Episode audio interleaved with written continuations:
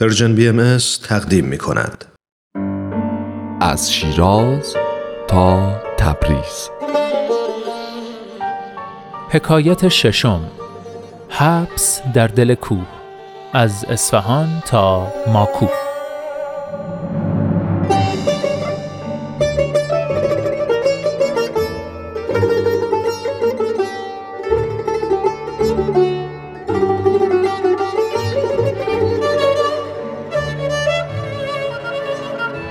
بعد از درگذشت منوچهرخان معتمد و دوله حاکم اصفهان به فرمان حاجی میرزا آقاسی صدر اعظم محمد شاه حضرت باب را از طریق کاشان و تبریز به شهر ماکو منتقل کردند شهری که توی منتها علیه شمال غربی ایران بود.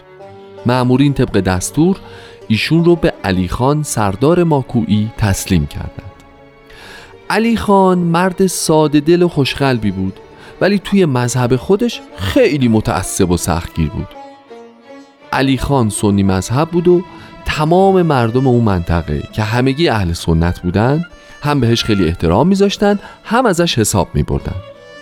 علی خان حضرت باب رو توی قلعه محکم ماکو که بالای کوه بود مستقر کرد و در قلعه رو روی همه بست و بجز آقا سید حسین و آقا سید حسن که همراه ایشون بودن کسی حق ورود به اونجا رو نداشت.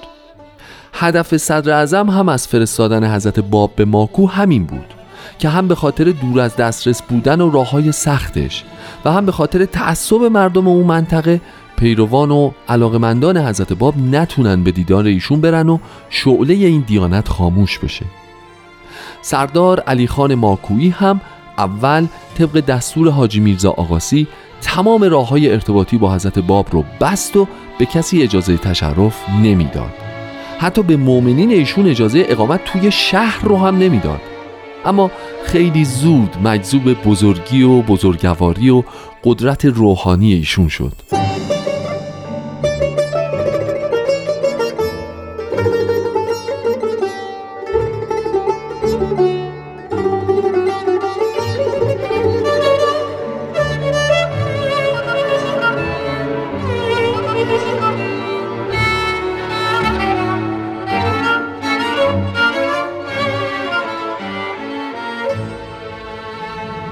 یکی از اتفاقاتی که باعث شد علی خان متوجه مقام حضرت باب بشه و تحت تاثیر قرار بگیره از این قرار بود.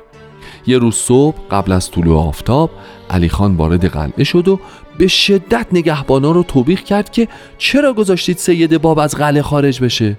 نگهبانا هم توضیح دادن که غفلتی نشده و در قلعه بسته بوده. علی خان مسترب و نگران پیش آقا سید حسین یزدی رفت و درخواست کرد ایشون رو ببینه. سید حسین از حضرت باب اجازه گرفت و علی خان وارد اتاق ایشون شد. وقتی چشمش به ایشون افتاد در حالی که از هیجان میلرزید تعظیم کرد. خودشو به پای ایشون انداخت و التماس کرد و قسمشون داد که اونو از سردرگمی نجات بدن و توضیح داد که من با چشمای خودم دیدم که شما بیرون قلعه کنار نهر ایستادین و مشغول نمازین. تعجب کردم که چطور نگهبانا قفلت کردند و شما تونستین از قلعه بیرون بیاین. حالا می‌بینم که در قلعه بسته است و شما توی حجره خودتونین.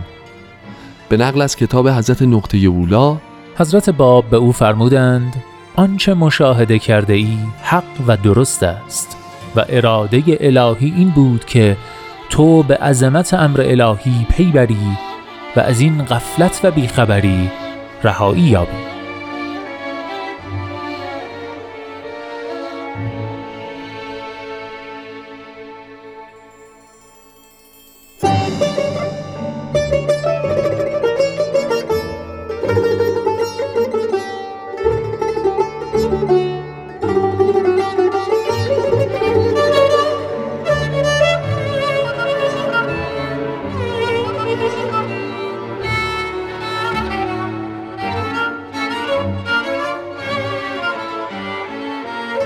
از اون به بعد سختگیری و خشونت علی خان تبدیل به محبت و ارادت شد و برای جبران مافات تمام سعیش رو برای خدمت به ایشون می‌کرد. شبها در قلعه رو میبستند ولی روزها در قلعه باز بود و هر کس مایل بود می‌تونست به حضور حضرت باب برسه.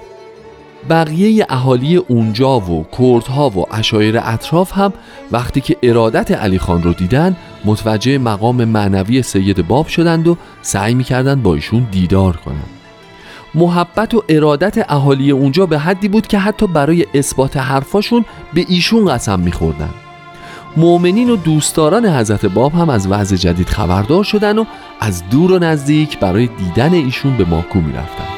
در نتیجه درست برخلاف نیت صدر اعظم این تبعید باعث بیشتر شدن شهرت حضرت باب و محبت مردم به ایشون شد.